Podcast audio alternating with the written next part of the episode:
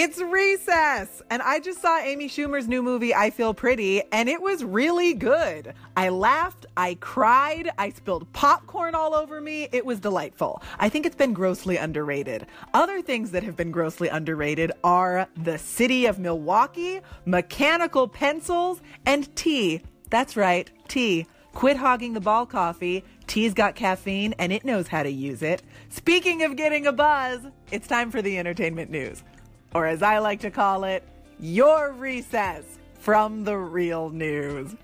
Here we go. The White House Correspondents Association president issued a statement saying comedian Michelle Wolf's performance at the White House Correspondents' Dinner was, quote, not in the spirit of the group's mission. I am so confused by this. Is the White House Correspondents Association not connected to the internet? Have they not seen Michelle Wolf's body of work, or at the very least, maybe checked out her recent, very funny special, Nice Lady? Did they see the title, Nice Lady? And take it literally and book her assuming she would tell jokes about how everyone in the Trump administration is awesome and competent and always tells the truth. That's Sean Hannity's act. She can't just steal it. Danny DeVito has gotten his own official day. Asbury Park, New Jersey has declared November 17th Danny DeVito Day. So plan ahead if you want to plan a romantic date with your significant other. You don't want to be the last guy scrambling for a dinner reservation on Danny DeVito Day. Or you go to buy flowers from the market, but they're all sold out because it's Danny DeVito Day. Or your partner thinks you're going to propose because you've been together a while and Danny DeVito Day got their hopes up up, but all you got them was a card, and now they're crying in the bathroom, and Danny DeVito Day is ruined again.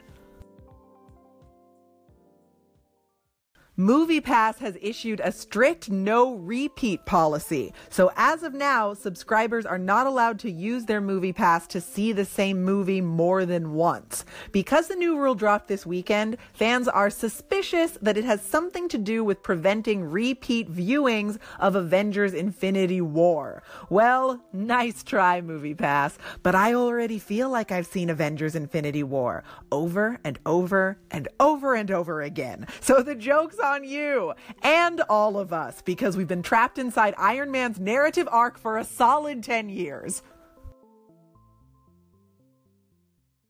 In related news, Avengers Infinity War is on track to break the record for biggest domestic opening box office weekend of all time because I am the only one who is done with the Avengers and no one else agrees with me. Now, if you'll excuse me, I have to go live on top of a secluded hill like Edward Scissorhands.